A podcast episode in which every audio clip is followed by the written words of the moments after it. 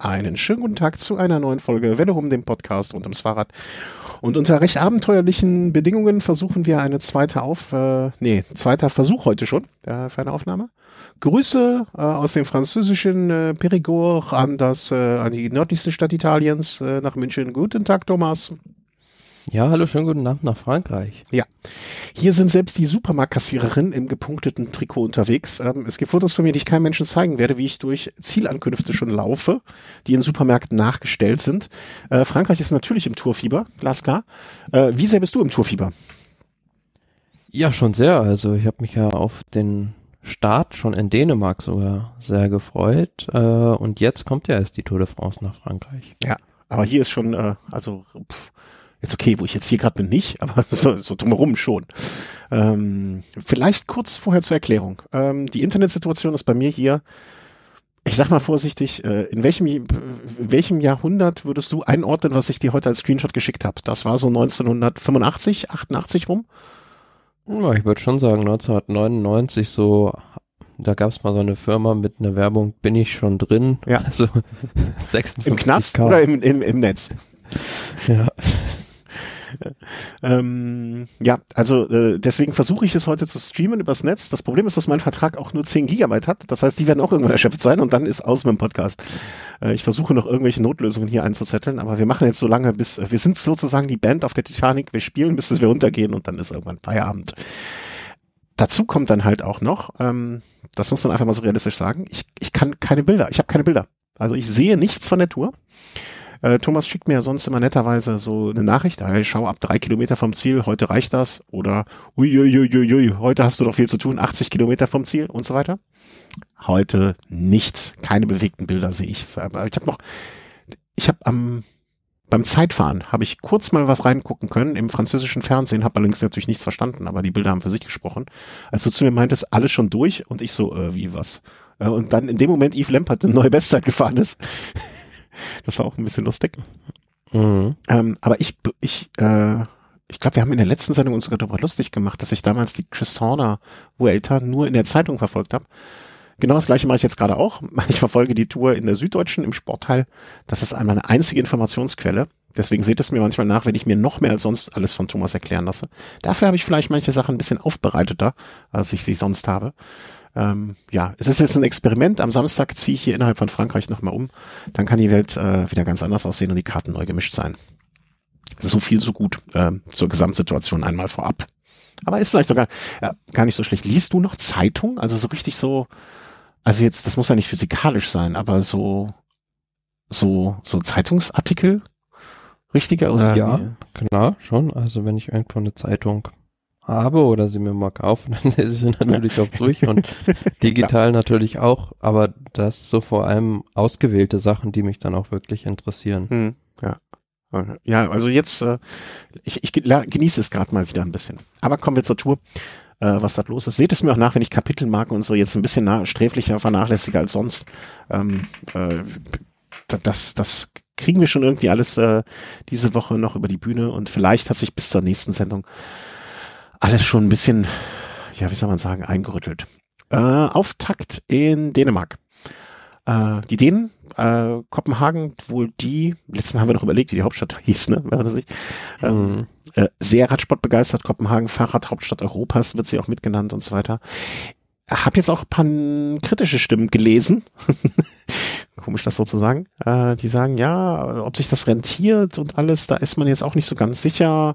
Und äh, alle Versprechungen, die da gemacht wurden in finanzieller Hinsicht, äh, ähm, werden sich nicht erfüllen. Die Verträge mit der ASO sind auch alle streng geheim und nicht veröffentlicht worden, wobei die denen ja große Freunde der Demokratie sind und äh, Transparenz. Hat man das in den Übertragungen auch irgendeine Kritik wahrgenommen oder ist da einfach nur große Freude jetzt in den letzten drei Tagen gewesen? Ja gut, ich fand so richtig kam das nicht zur Geltung, aber so wie du das erzählst, erinnert mich das alles so sehr stark an 2017 an Düsseldorf, ja. wo ja dann auch im Nachhinein da auch vor allem, meine ich, an den Bürgermeister große Kritik aufgekommen ist, ja. was, was der da für Verträge gemacht hat und äh, ob sich das überhaupt für Düsseldorf gelohnt hat, dieser Tourstadt. Absolut, ja. Das, das war auch mein Gedanke. Muss man auch fairerweise natürlich sagen, dass es da geregnet hat. Also jetzt in Kopenhagen beim Auftaktzeitfahren war das Wetter auch schlecht, aber dafür gab es dann ja noch zwei andere Tage in Dänemark. Ja, ja. Ja, ja, genau. Das waren die Parallelen, an die ich auch dachte. Und ähm, es gab ja auch insofern Parallelen wieder, dass man beim Regenauftakt manche Fahrer einfach vorsichtiger zu Gange gegangen, zu Gange gegangen sind, ähm, als es in ne, man, man hat immer noch diese Bilder von Valverde in Düsseldorf vor Augen, ich zumindestens, der ja auch damals live vor Ort da zugegen sein durfte. Und ja, Zeitfahren. Also wir hatten, äh, ich habe äh, nachmittags noch einen Newsletter von äh, dem Ausrüster von den Neos bekommen. Hier so nach dem Motto Gunner im neuen Zeitfahranzug und äh, wird es der neue Sieger und wir hatten ihn ja auch eigentlich schon auserkoren als Sieger ist jetzt vielleicht ein bisschen übertrieben, aber zumindest in den deutlich engsten Ver äh, Verwandtenkreis, sage ich schon, äh, ähm, Favoritenkreis gezählt. Ähm, es kam dann allerdings doch ein bisschen anders und wie ich eben schon andeutete, als ich mal eingeschaltet habe und gerade Yves Lampert reinkam und mit der neuen Bestzeit, da dachte ich ja, naja, okay, da kommen jetzt noch andere und äh, hatte gar nicht zu dem Zeitpunkt realisiert, dass eigentlich schon alles passiert war. Ja, also die Favoriten, äh, die Top-Favoriten aufs Gesamtklassement hatten es so gemacht, dass sie alle schon so ja, 16.15 Uhr bis 16.30 Uhr in dem Zeitkorridor losgefahren waren, weil man da vorher gemutmaßt hatte, dass es äh, so das beste Wetterfenster sein würde mit dem wenigsten Regen. Aber es dem wenigsten ja, Regen genau anders. Also zum Glück hatten dann ja eigentlich fast alle Favoriten die gleichen Bedingungen. Es hat bei allen gleich stark fast geregnet und äh, somit war es dann äh, zumindest eine gewisse Chancengleichheit, die da gegeben war. Aber ja, das war so, hm, wie soll ich sagen, also Filippo Ganna war schon der Top-Favorit und ich glaube auch auf einem anderen Parcours, also von der reinen Kraftübertragung auf die Straße, war er vielleicht auch der stärkste Fahrer, aber zum einen war dieser Parcours sehr verwinkelt, so dass da vielleicht ja, technisch ein bisschen versiertere Fahrer wie Wout van Aert oder auch Yves Lampert dann vor ihm landen und zum anderen ähm, ist er dann wohl ja vielleicht also so den letzten Abschnitt des Rennens auch mit einem Plattfuß gefahren. Ah, okay, das, das wiederum äh, habe ich überhaupt gar nicht mit. Zumindest war, war dann äh, sein Reifen platt, als er äh, ins Ziel gekommen ist. Das, da gibt es da auch Bilder von. Ähm, ist das ihm nicht bei Paris-Roubaix auch passiert? Äh, ja, da hat er auch Druckverlust gehabt, oder? Ja.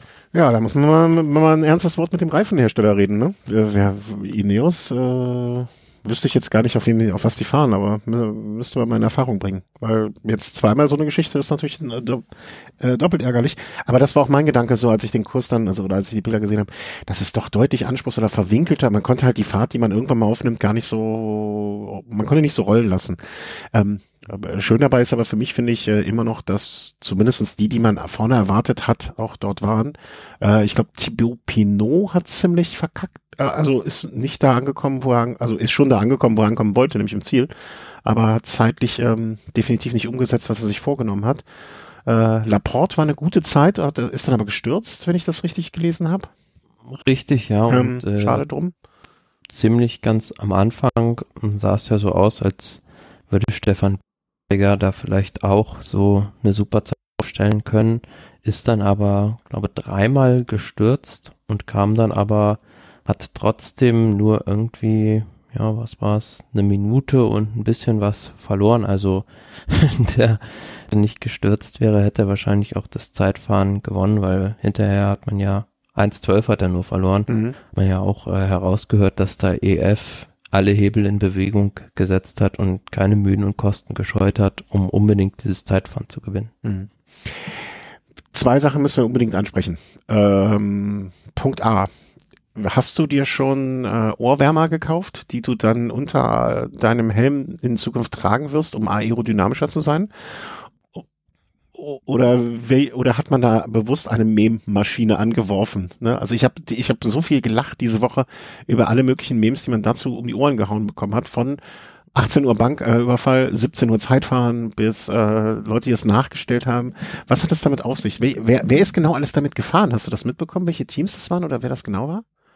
Ja, also du sprichst da von diesem ja neuen ja, ja, genau. Kopfbedeckungsprodukt genau. äh, für die Zeitfahren von zusammen meine ich alle Teams, äh, die mit Specialized ausgerüstet sind, gehabt und äh, das Skurrile ist nur daran, es hatten fast alle, nur der Sieger Yves Lampard ist ohne diesen dieses neumodische Ding gefahren. Also okay, das war mich, was mich irritiert hat, weil ich hatte auch in Erinnerung, also alle, die ich gesehen habe, kamen vom Specialized, aber Yves Lampard habe ich eben nicht damit gesehen, wie du es richtig sagst. Und deswegen wollte ich mich jetzt nicht aus dem Fenster lehnen und sagen, es waren die Specialized Teams, weil ich wusste ja zumindest einer hat es nicht gehabt. Aber okay, dann ist das schon ja schon. Ja, das sah schon ein bisschen. Ich hatte auch die, äh, am schönsten fand ich, glaube ich, die Assoziation zu dem wirklich sehr guten, aber da im Kern auch unschönen Serie hier, ähm, äh, wie heißt es, äh, The Handmaid's Tale, ja, wo die auch so, so Dinge, also sehr, sehr schöne Bilder. Ähm, also ich, ich, das wird uns wahrscheinlich beim zweiten Zeitfahren auch noch viel Freude machen, wenn die nochmal so starten. Was, was, was, was sollte das bringen? Also die Ohren angelegt, damit die äh, weniger Ja, wahrscheinlich. Also ich denke, irgendeinen aerodynamischen Vorteil noch hat man sich vielleicht davon erhofft, aber ist ja immer so, bei der ersten Etappe der Tour de France gibt's immer äh, viele Neuheiten, also ist ja eine riesige Präsentationsfläche auch für die Ausrüster, um da eventuell so neue Produkte vorzustellen. Aber die Vergangenheit hat uns auch gelehrt, dass äh, viele Sachen, die da irgendwie von den Teams aus der Kiste geholt werden, auch ganz schnell wieder in selbiger verschwinden. Ja. Äh, damals Düsseldorf auch diese Golfball-Trikots, glaube ich, ne? War das vom Team? Ja, bei Sky. Apropos die Team Ineos, ähm, auch da andere machen sich Gedanken, wie sie ihre Ohren anlegen, äh, wie so, so Gunner, wie, wie aerodynamisch man überhaupt noch einen Zeitfahranzug äh, bauen kann, äh, entwerfen kann, herstellen kann. Äh, wohingegen Gerard Thomas sich einfach denkt, ach, da ziehe ich noch eine Regenweste drüber, weil die Aerodynamik ist für den Arsch. Hauptsache ich bin trocken. Und man muss sagen, also wenn ich mir das jetzt angucke, so schlecht ist er damit nicht gefahren. Also jedenfalls auch für seine, ähm, wie viel ist er geworden? Ich glaube 18 jetzt 25 Sekunden Rückstand. Dafür, dass er, dass Gunner jetzt den super Zeitfahranzug da noch anhatte, so viel schlechter ist das nicht.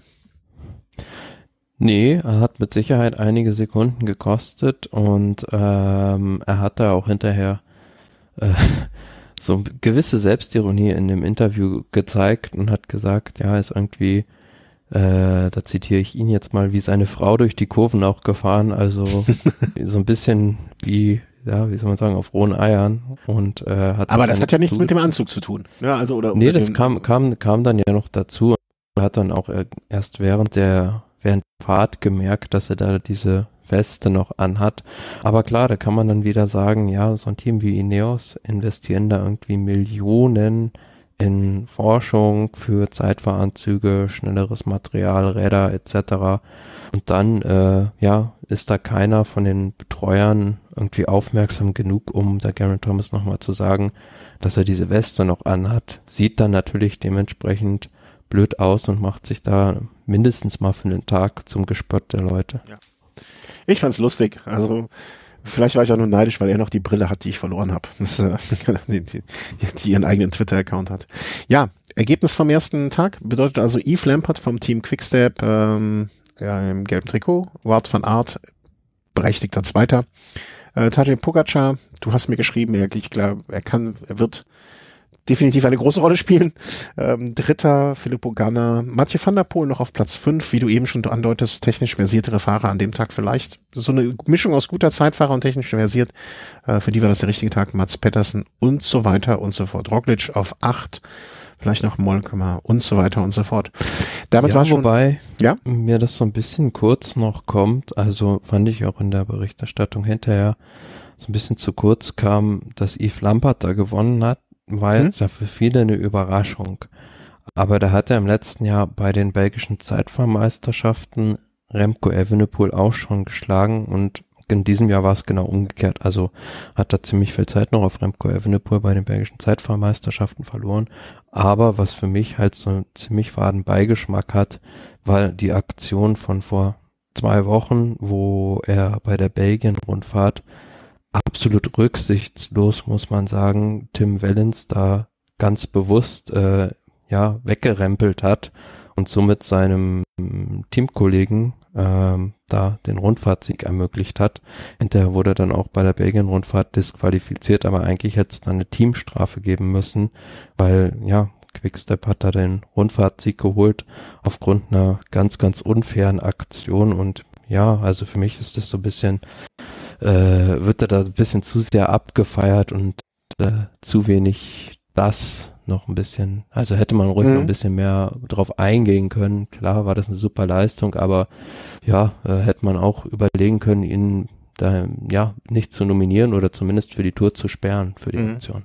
Ja, ich, ich muss zugeben, ähm, du sagtest im ersten Moment eine ausgerechnet er, dann musste ich auch erstmal überlegen, was war es noch, als du mir dann sagtest, ja hier und hier, da habe ich mich an die Bilder auch erinnert und es war ja nicht nur so, dass äh, die Leute, die da gefahren sind, sich aufgeregt haben. Ne? Da hat ja auch äh, der, der, der, ich weiß gar nicht, ich glaube, äh, ich bin über den André Greipel Twitter-Account auch darauf aufmerksam geworden erstmal. Da haben sich also viele geäußert und äh, so, so das beste Standing im Peloton hat das seitdem bestimmt nicht, oder, oder ja, doch, genauso kann man sagen. Ja und, ja, und man muss ja auch sagen, ausgerechnet das Team jetzt, Quickstep Alpha Vinyl, wo man sich daran erinnert, bringt dann so eine Aktion, also gefährdete andere Fahrer, wo sie sich dann ja selbst auch darüber völlig zu Recht beschweren. Damals im Unfall von Jakobsen, wo sie dann die Leidtragenden waren, kann man ja auch schon so sehen, mhm. äh, dass sie da nicht die richtigen Lehren draus gezogen haben. Ja, ja. Äh, abs absolut, absolut. Äh, diese Geschichte wird natürlich im weiteren Verlauf äh, auch noch eine große Rolle spielen hier bei uns. Ähm, behaupte ich einfach mal, ohne dass wir es abgesprochen haben, aber ich glaube, da sind wir beide der Meinung, dass das noch wichtig ist. Ähm, gelbes Trikot, Yves Lampert, Wout van Aert, Pogacar, Filippo Ganna, das sind dann auch natürlich die Leute, ähm, die äh, ja in der Wertung vorne sind. Äh, Pogacar das weiße Trikot schon übernommen vor Thomas Pitcock und Florian Vermeer. Wie spricht man das aus? Vermersch? Vermersch. Vermersch, ja. Ähm, so konnte man dann auf die nächste Etappe gehen. Eine Etappe, die ja dann erste Regul reguläre Etappe, sage ich mal, oder die zweite Etappe auf dem Plablo. Ähm, haben wir vorher gesagt, wird ganz klar eine Flachetappe, Sprintankunft, gar keine Frage.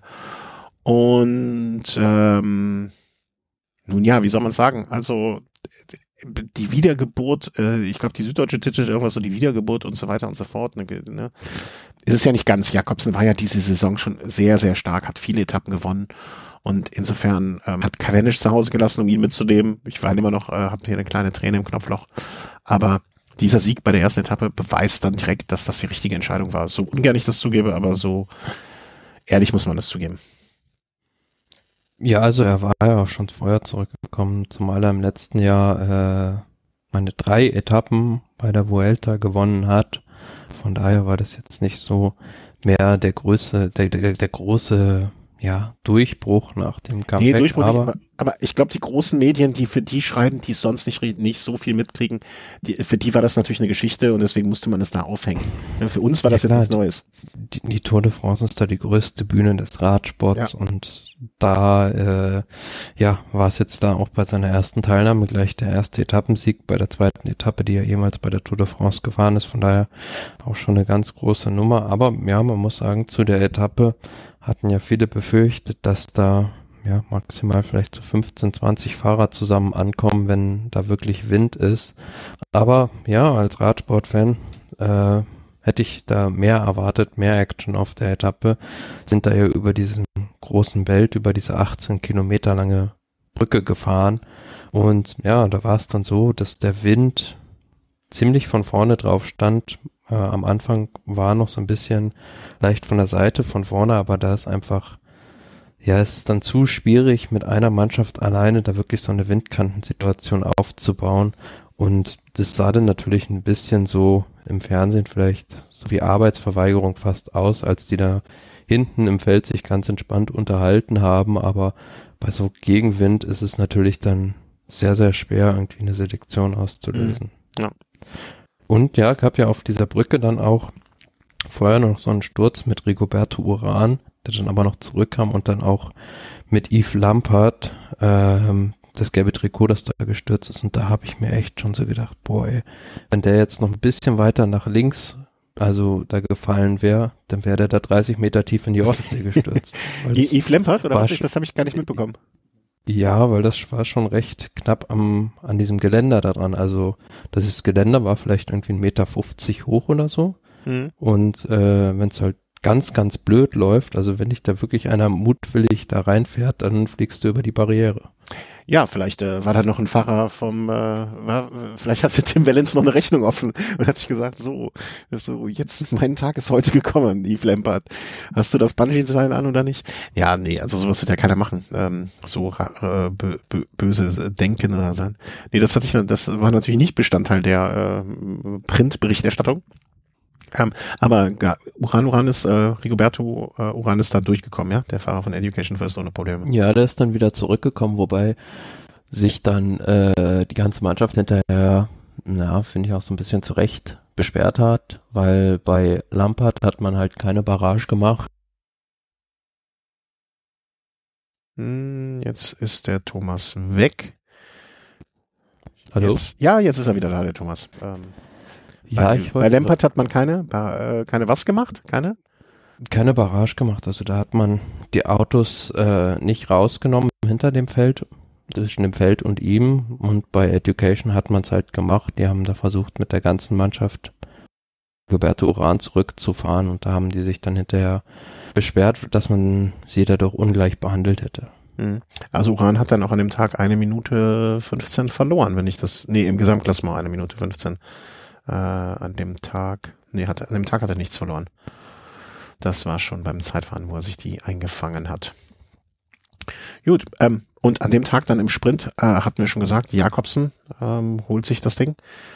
Und das bedeutete dann auch, dass der zweite ähm, aus der aus dem Zeitfahren, äh, Wout van Art, das gelbe Trikot über über Dingsen durfte. Ne, er hatte da sich genug Bonussekunden eingesammelt äh, in der Sprintankunft, um ich glaube wahrscheinlich auch im Zwischensprint, wenn ich das richtig interpretiere, ne? nur sechs Sekunden gab es. Ja, sechs Sekunden Zeitbonifikation hat er sich Das heißt, geholt okay. und dadurch hat er dann das gelbe Trikot übernommen. Mhm.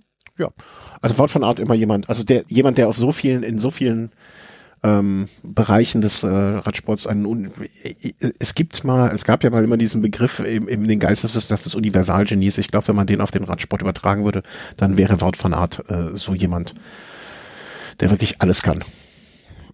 Ja, aber man muss ganz klar sagen, an dem Tag Fabio Jakobsen der, der schnellste Sprinter auch gewesen. Also da hat man gesehen, dass der wirklich auch ein bisschen schneller ist als, als die anderen. Mhm. Ja. Aber Wout van Art im gelben Trikot absolut gerechtfertigt und jemand, äh, der das wahrscheinlich auch äh, würdevoll äh, präsentieren kann. Äh, dritte Etappe, die vom gestrigen Sonntag ging von, das haben wir eben gar nicht gesagt, ging von Feijle nach Sonderberg. Behaupte ich mal, dass man das irgendwie so in die Richtung ausspricht. Und nun ja, da äh, wird dann aber nochmal Bezug genommen auf den Tag davor, denn äh, derjenige, der ähm, damals für diesen schlimmen Sturz von Jakobsen verantwortlich war, daran beteiligt war, weiß gar nicht, wie man das richtig ausdrücken soll, ohne irgendwie jetzt auch und der Sache gerecht zu werden. Ähm, Dylan Ja, der Verursacher. ja, also wahrscheinlich muss man sagen, der Verursacher, genau. Ohne Wegen ähm, schlägt, äh, schlägt ihn an dem Tag und äh, siegt im Sprint und holt sich den Tagessieg.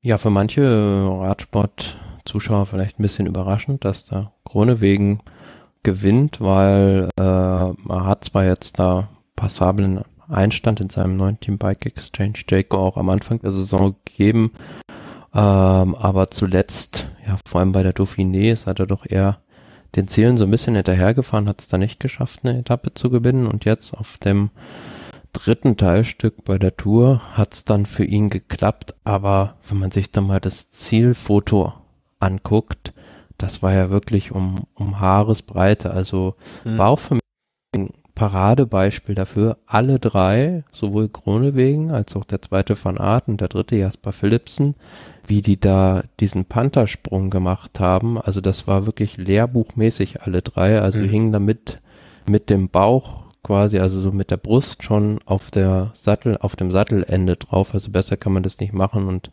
ja, Kronewegen dann um Reifenstärke, sage ich jetzt mal, Wout van Aert dann noch abgefangen. Mhm. Gelernt ist gelernt. Aber ist ja auch nicht sein erster Toursieg, ne? Also, hatte, äh, also Etappensieg natürlich. Er hat schon, das sind Fünfter insgesamt. Ähm, er, Mhm. er hechelt vielleicht der Form von alter, der alten Tage hinterher, aber zumindestens ist es jetzt keine komplette Überraschung. Also wer seine Palmares so ein bisschen kennt, ähm, den überrascht es nicht. Er hatte auch, was ich in, in meiner Verfolgung der Tour jetzt äh, mitbekommen habe, es gab halt auch mal eine Aussprache im letzten Jahr, äh, zwischen ihm und ähm, Jakobsen, die allerdings auch gar nicht so gut verlaufen ist. Also wo, wo Jakobsen hinterher auch nicht da irgendwie so zufrieden rausgegangen ist, weil Gronewing es irgendwie nicht so als Fehler eingesehen hat oder zugeben hat. Also und äh, Jakobsen eigentlich ja, gar nicht also drüber sprechen wollte. Die beiden sind immer noch nicht so gut aufeinander zu sprechen, verständlicherweise. Absolut. Also äh, kann ich schon Fabio Jakobsen da verstehen, wenn dich einer fast umbringt, muss man ja schon so sagen, und du ja wochenlang um dein Leben kämpfen musst, äh, dann ist es natürlich schwer, sowas dann irgendwie zu vergeben und äh, zumal, wenn man dann noch weiterhin sportlicher Konkurrent von dem ist. Aber ja, so wie es jetzt gelaufen ist, dass sowohl Jakobsen als auch Krone wegen deiner Etappe gewonnen hat, äh, wer hätte das damals äh, gedacht, dass es nochmal so ein Happy End, diese ganze Geschichte ja. findet. Ja, ja, und jetzt auch gegen dann, also ich finde, diese, das, das sind halt so Geschichten, die so blöd es klingt, aber die, die, die, die kriegt man ja auch nicht einfach so mit. Ne? Also dafür muss man ja in diesem Sport so drin sein. Ich meine, wenn, wenn jemand normal das Ergebnis von gestern und heute liest, ah, okay, gestern hat Jakobsen, heute Grüne wegen, bei uns klickt es da natürlich oben äh, im, im Oberstübchen. Ähm, für andere, die da nicht so nah dran sind, naja, der eine hat gewonnen, dann hat der andere gewonnen, aber die Geschichte dahinter ist natürlich schwer. Und ja, Peter Sagan. Dieses, äh? dieses Jahr auch Vierter bei Rund um Köln. Ah, okay, das habe ich wiederum nicht mitbekommen. Peter Sagan auf Platz vier war mir noch so irgendwie habe ich gedacht, ach, guck an, ähm, wird da doch noch mal was draus? Fand ich jetzt ähm, ja irgendwie schon so erwähnenswert. Ne? Also im Zeitfahren hat er sich noch sehr zurückgenommen. Ähm, bei der zweiten Sprintetappe Platz äh, 6. Vielleicht geht er doch noch mal aufs Grüne. Hm, ja, ich weiß nicht, aufs grüne Trikot, klar, da müsste schon Wout van Aert ausfallen, weil das wird ganz schwer, dem irgendwo Paroli zu bieten, weil der einfach der kompletteste, also ist ja nicht mal ein richtiger Sprinter, sondern alles am besten. Kann also kann bergauf fahren, kann bei den Zwischensprints gut sein. Äh, auch bei den Zielsprints ist er einer der schnellsten und ja, Peter Sagan.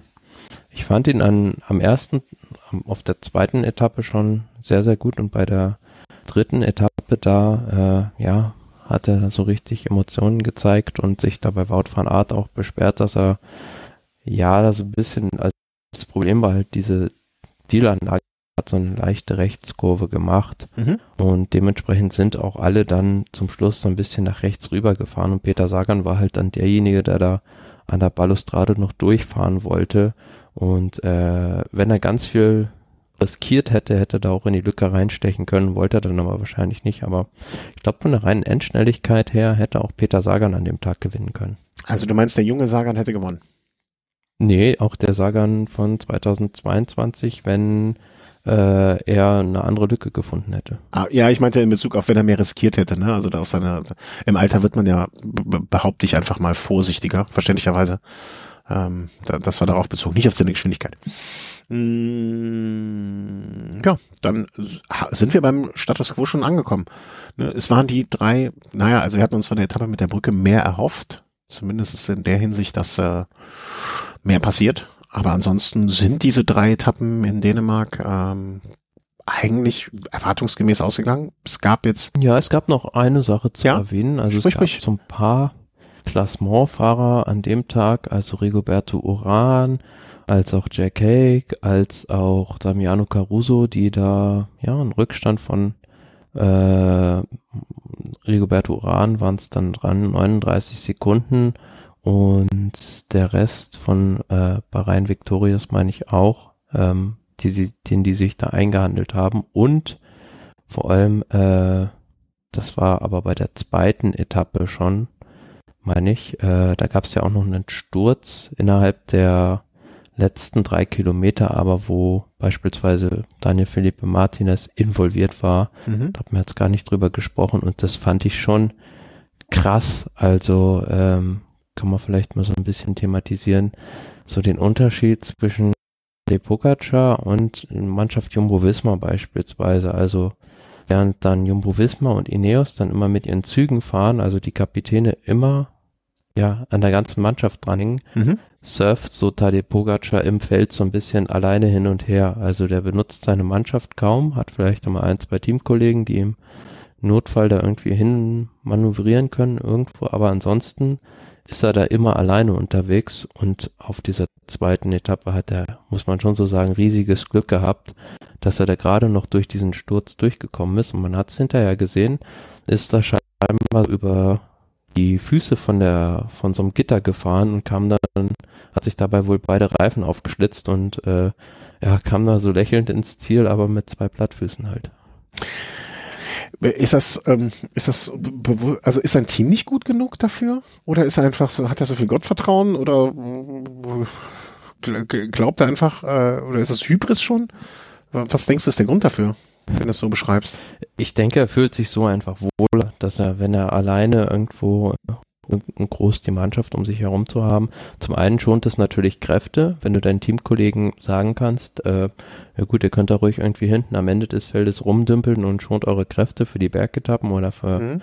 für andere Etappen, wo wir denken, dass es schwieriger wird, während halt Teams wie Jumbo Visma oder Ineos Grenadiers dann ja Kraft, äh, wo die Helfer viel Kraft lassen, um halt den Kapitän den ganzen Tag ganz vorne zu halten.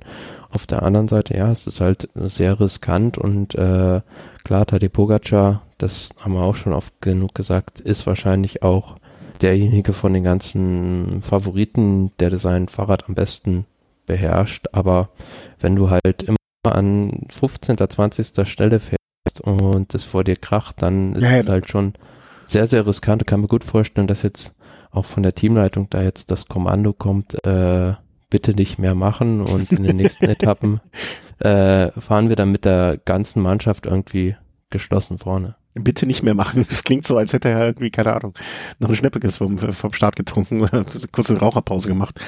Ähm, ja, bin, bin gespannt. Ne? Also ich, ich hoffe auch bald Bilder sehen zu können, wo sich das bestätigt, beziehungsweise deine Prognose ähm, dann eintritt. Also ich kann nur aus Erinnerung das natürlich bestätigen, dass das Team Ineos auch immer, ne, also sah man ja immer Mannschaftsstärke mit Ghana vorne. Ähm, heute Ruhetag. Vielleicht sollte man noch kurz erwähnen hier, äh, ich, ich finde das sehr lustig.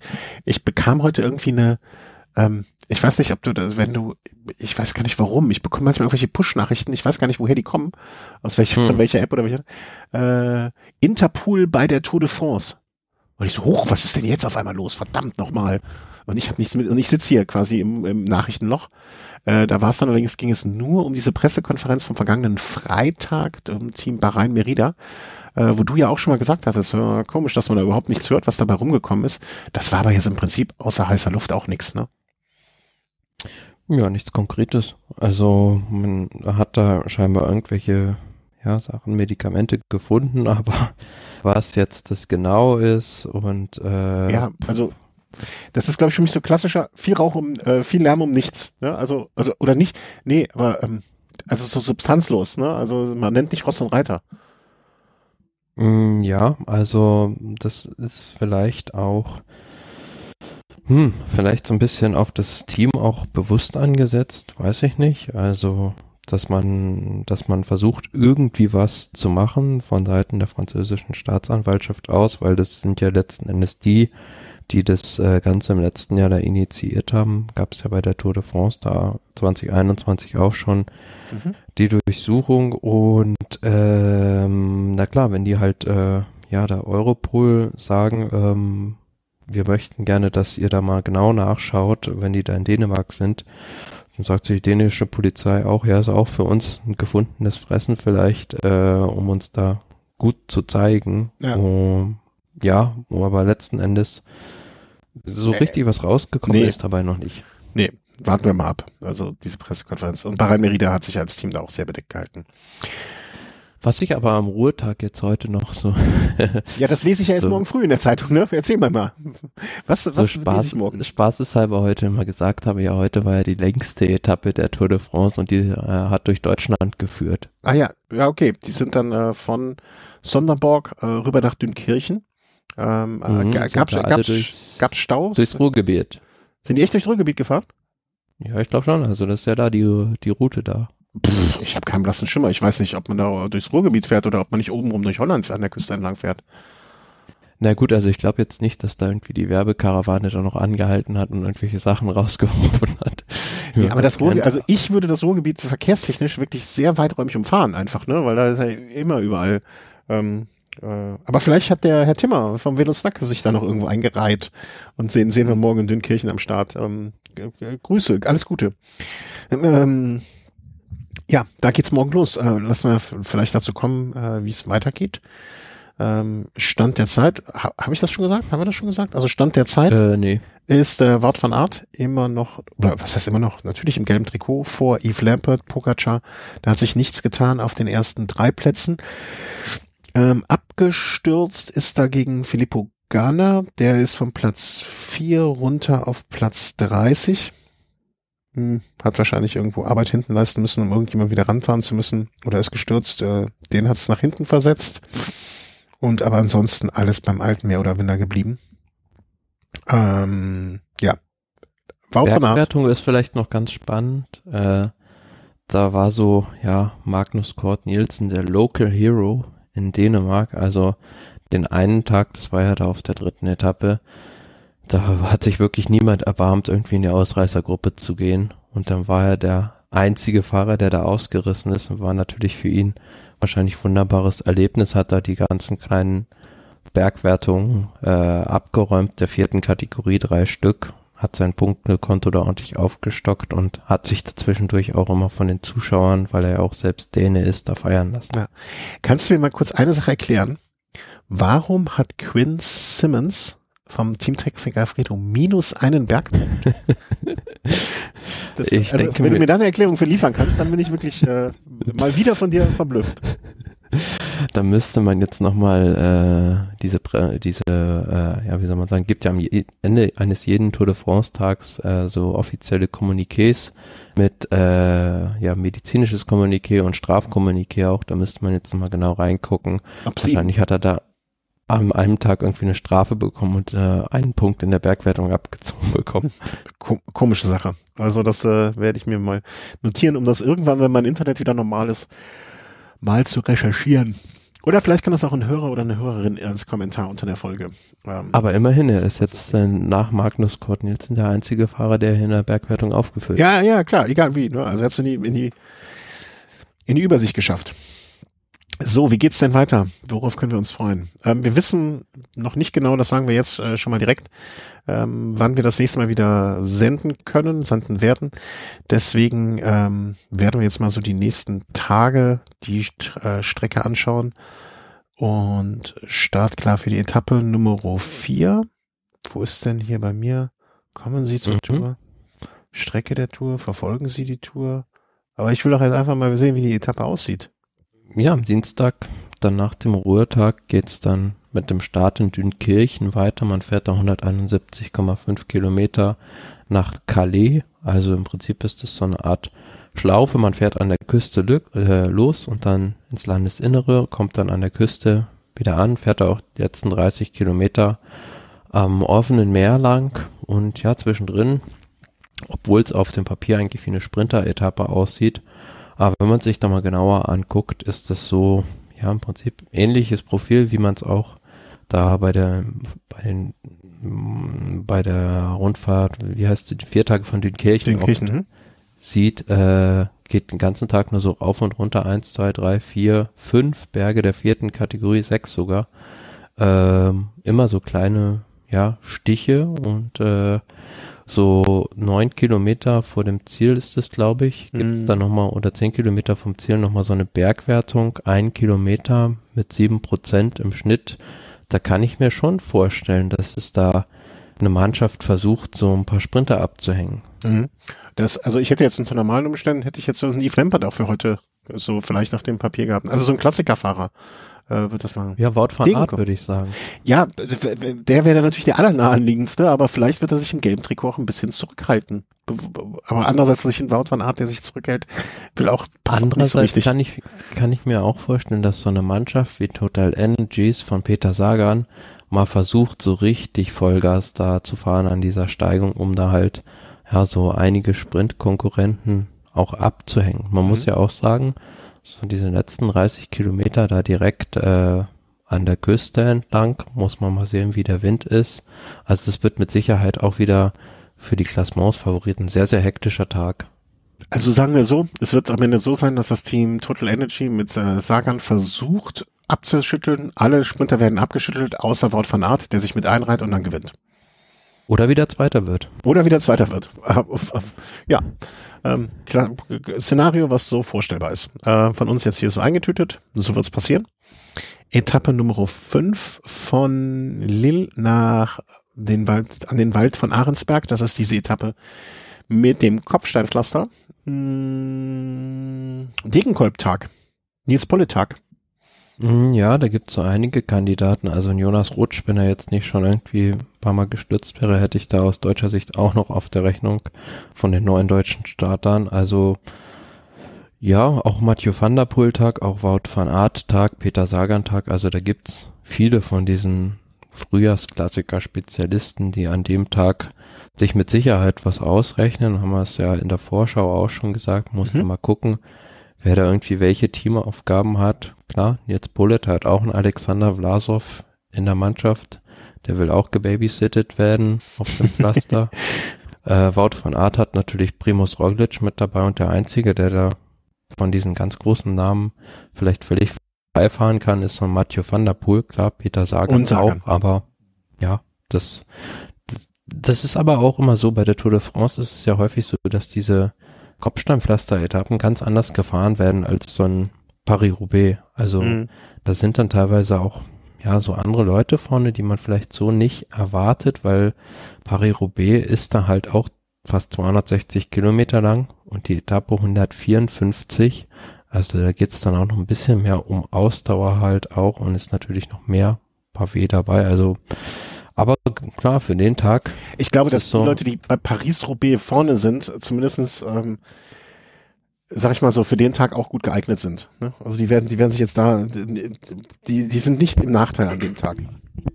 Nee, und wenn ich äh, Jumbo Wismar wäre, würde ich sagen, an dem Tag volle Attacke. Also Wout van Art vorne vors Feld spannen, Primus Roglic auf, auf dem Gepäckträger gut festschnallen und dann versuchen irgendwie Pogacar abzuhängen. Ja, es gibt, ähm, ich weiß nicht, du, du bist ja noch nicht in der Situation, ähm, es gibt so, die nennen sich Follow Me. Äh, da kannst du dein kleines Kind hinten äh, quasi an dein Vorderrad anspannen. Weißt du, dann, dann nimmst du so einen 20 Zoll ja, ja. und das spannst du hinten rein und dann ziehst du den einfach. Ne? Der kann hinten ein bisschen unterstützen, treten, das ist gar nicht schlecht. Ich weiß nicht, ob das nach UCI-Reglement äh, so erlaubt ist. Müsste man mal nachschlagen. Müsste man mal jemanden fragen, der sich damit besser auskennt. Aber wäre eine Möglichkeit, sehe ich mal. Hm, warum nicht? Ja, und da muss man sich ja nichts vormachen. Auf der Etappe kann einfach alles passieren. Also kann auch passieren, dass da plötzlich sechs Klassements-Favoriten außer Rang und Traktanten fallen. Ja, oder Platten. Weil halt Platten, Defekt oder sonst irgendwie was, das ist halt auch so, so eine Lotterie. Also das kann einfach jeden treffen. Aber daraus können sich auch für die folgenden Etappen und gerade vor den Bergen noch so ganz spannende Rennkonstellationen entwickeln. Mhm. Und was ich heute auch äh, ja gelesen habe, äh, so nach dem Motto die Kritik an solchen Etappen, ne? also es gehört zur Tour de France auch dazu, ähm, auf dem Kopfsteinverlaster fahren zu können. Und das sind alles jetzt Abschnitte, über die, über die würde man bei Paris-Roubaix gar nicht groß drüber nachdenken. Da gehören sie noch zu den leichteren Abschnitten. Ne? Also insofern teile ich so ein, also ich bin da auch immer hin und her gerissen. Im Moment würde ich sagen, ich teile diese Einstellung, ähm, der, genauso gehört das Kopfsteinpflaster mit dazu, wie es ein Abfahrt mit dazu gehört. Ne? Also es, ich, ich bin ja immer derjenige, der sagt, boah, hoffentlich kommen die alle gut runter. Und sagt dann, ja, Abfahren gehört auch dazu zu einem kompletten Rennfahrer und ähm, nicht nur das Klettern und auch das Kopfsteinpflaster. Ich schließe mich dieser Argumentation vollkommen an, weil äh, es kann ja nicht nur sein, dass jemand gut Berg fahren kann, der die Tour de France gewinnt. Also wenn, dann würde ja immer der beste Bergfahrer gewinnen. Also Zeitfahren gehört ja genauso dazu ja. wie die Pavé-Etappen. Und ich bin fest davon überzeugt, das werden wir in den kommenden Jahren auch noch sehen, wie wir es bei Paris Tour beispielsweise schon hatten, dass da auch Gravel-Passagen demnächst eingebaut werden. Mhm.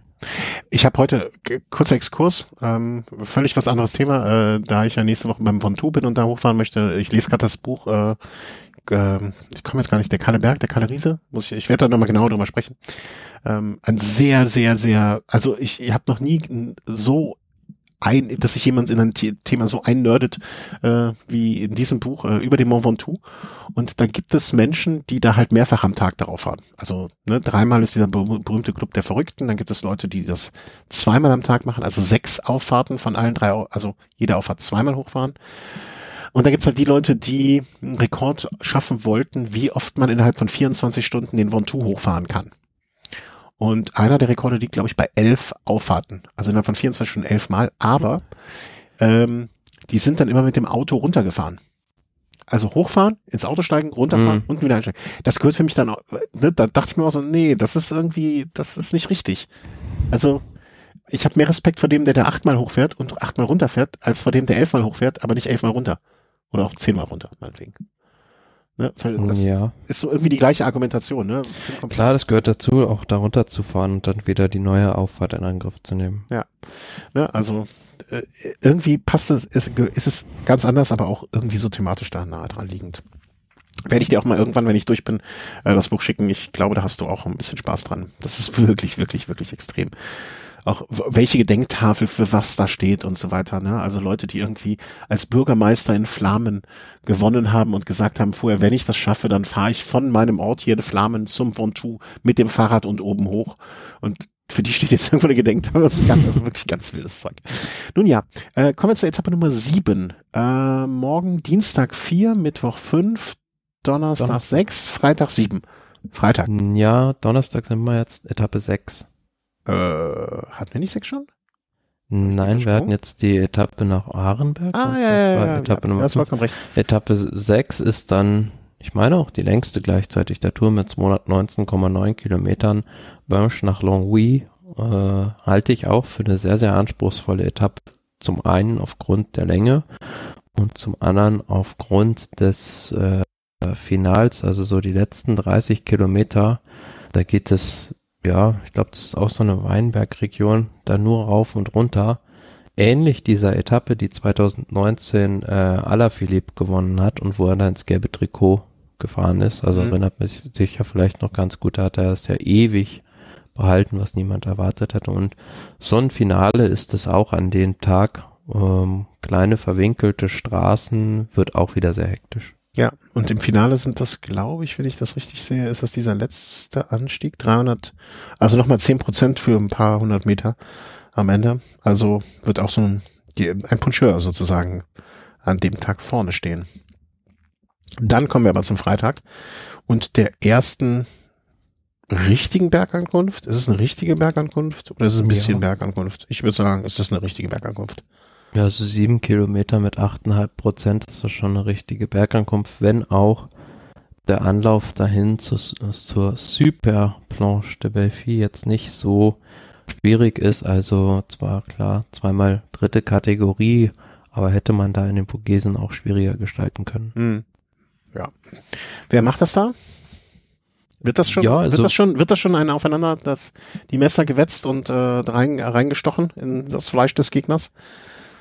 Ja, also meine These ist nach wie vor, wenn es die Konkurrenz nicht schafft, Tadej Pogacar in der ersten Woche bis zur Planche de Belfi irgendwie zwei Minuten oder so abzunehmen, ihn mal auf dem falschen Fuß zu erwischen, dann wird er da schon die, Tor die Vorentscheidung suchen. Mhm. Da oder spätestens auf der ersten, ersten richtigen Alpenbergankunft. Also mhm. in den Bergen wird es ganz, ganz schwer, ihm da irgendwie Paroli zu bieten. Ja, ja, wo er nicht mehr im Feld hin und her gucken muss, sondern einfach vorne sich dranhängt. Ähm, Samstag ist dann die Etappe nach Lausanne, also am Lausanne, Lausanne, ich glaube, ich sagte ich. Lausanne, ja. Lausanne. Ähm, da beim, U das war doch die Etappe mit dem UCI-Gelände auch vorbeifährt, nicht richtig? Nee, die ist es nicht. Es gibt noch eine andere Etappe, ah, das, äh, Ägle sogar gestartet und Lausanne, das ist diese Ankunft da am Olympiastadion. Olympiapark, genau. Das meinte ich. Ähm, äh, da ist doch auch das ähm, nicht das IOC, nicht das UCI, sondern das IOC sitzt doch da, nicht? Das kann gut sein, ja. Also hm. da gibt es das, das große olympische, ich glaube bei dem Olympia, das große olympische Museum, wo ich mal äh, war ich nicht mal drin in Lausanne. Vor. Ja, also mit Sicherheit sehenswert, wenn du da warst. Also vor 26 Jahren, um genau zu sein. Ich weiß nicht, wie sich das entwickelt hat. Vielleicht ist es auch komplett runtergekommen, seitdem ich was. Ziemlich beschissen worden wurde ich äh, mit Wechselgeld in Lausanne, möchte ich auch noch anmerken. Ganz, ganz schlimm. Aber solange du da keine Roaming-Gebühren bezahlen musstest. Nee, da, da, damals gab es noch 96, da hatten wir doch noch nichts. Da hat doch, ich glaube, egal, wurscht. Ja, aber auch wieder spannendes Etappenfinale, also zum Schluss, zum Mini-Bergankunft, 4,9 Kilometer mit viereinhalb Prozent. auch wieder sowas tendenziell für einen Fahrertyp wie Wout van Aert oder Peter Sagan. Mhm. Ja. Und vorher passiert da auch nicht viel. Also das, was so zwischendurch gefahren wird an Anstiegen, das sind dann halt vielleicht mal zwei Kilometer mit fünf Prozent oder auch mal sechs Kilometer, fünf, sechs Prozent, aber das ist jetzt nichts, was einem Tour de France-Fahrer übertrieben wehtun sollte. Hm, das ist das in Lausanne. Naja, und dann kommt die Etappe am Sonntag äh, von, wie spricht man das, Agier nach Châtel? Aigle. Aigle? Châtel de Port du Soleil. Komische Etappe habe ich, glaube ich, wahrscheinlich schon in der Vorberichterstattung gesagt. Ähm, mit dieser langen Abfahrt, ja. bevor es dann wieder nach einem kurzen, was ist das Gegenteil von Plateau, also Plateau unten, Platal durchfahren, mhm. äh, bevor es wieder hochgeht. Das, also die Etappe am Samstag könnte echt spannend, äh, Sonntag, Nee, das ist Sonntag, ne? Ja, Sonntag. Mhm. Das könnte wirklich spannend werden.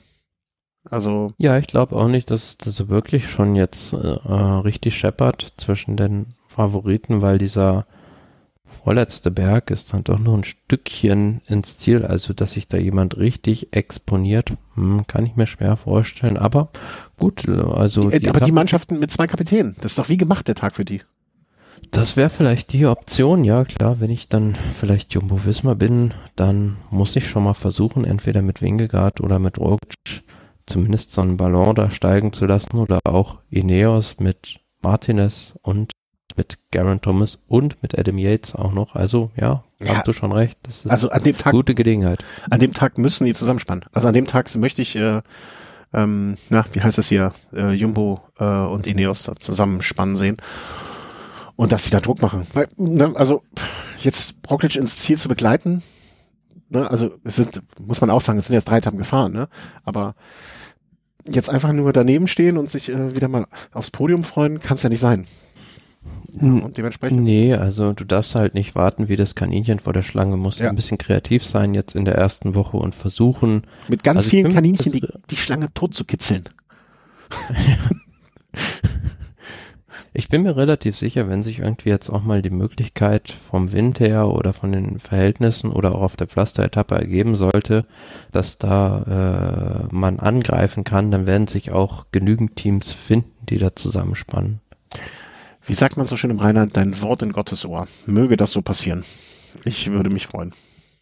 Ja, also ich bin auch sehr gespannt, weil äh, es ist ja auch nicht so, dass jetzt Pogacar der äh, neu auf dem Tableau ist. Ne? Also ja, die Teams müssten ja aus der Vergangenheit vielleicht auch mal ein bisschen gelernt haben.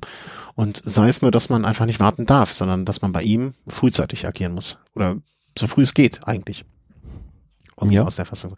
Und er war ja auch noch nie so, so richtig, richtig, richtig in der Situation, dass er mit dem Rücken an, die, an, an der Wand stand. Ne? Also vielleicht muss man ihn, man weiß noch gar nicht, wie es, was da los ist. Ne? Vielleicht wird er unter so einem Druck, bricht er auch sehr, sehr schnell zusammen. Also vielleicht ist das ja genau das, dass man von früh, von Anfang an diesen Druck aufbauen muss. Das denke ich auch, ja. Also das andere hat ja noch nie funktioniert. nee, defensiv fahren bringt da nichts. Ja. Das äh, würden wir während der Tourzeit noch Überschriften machen, wäre das jetzt die Überschrift für diese Sendung. Defensiv fahren bringt da nichts. Gut, äh, ich würde sagen, dann machen wir diese kurze Sendung, weil mehr gibt's auch noch nicht im Moment.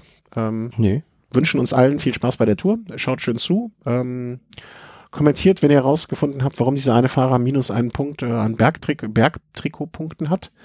Ähm, drückt die Daumen, dass das Internet in der nächsten Unterkunft vielleicht besser ist oder mein Datenvolumen noch ausreicht, um noch eine Sendung hier unter den Umständen aufzunehmen. Wir werden es sehen und euch auf dem Laufenden halten. Ähm, habt eine schöne Tour de France und viel Spaß und danke fürs Zuhören und Unterstützen. Tschüss. Tschüss.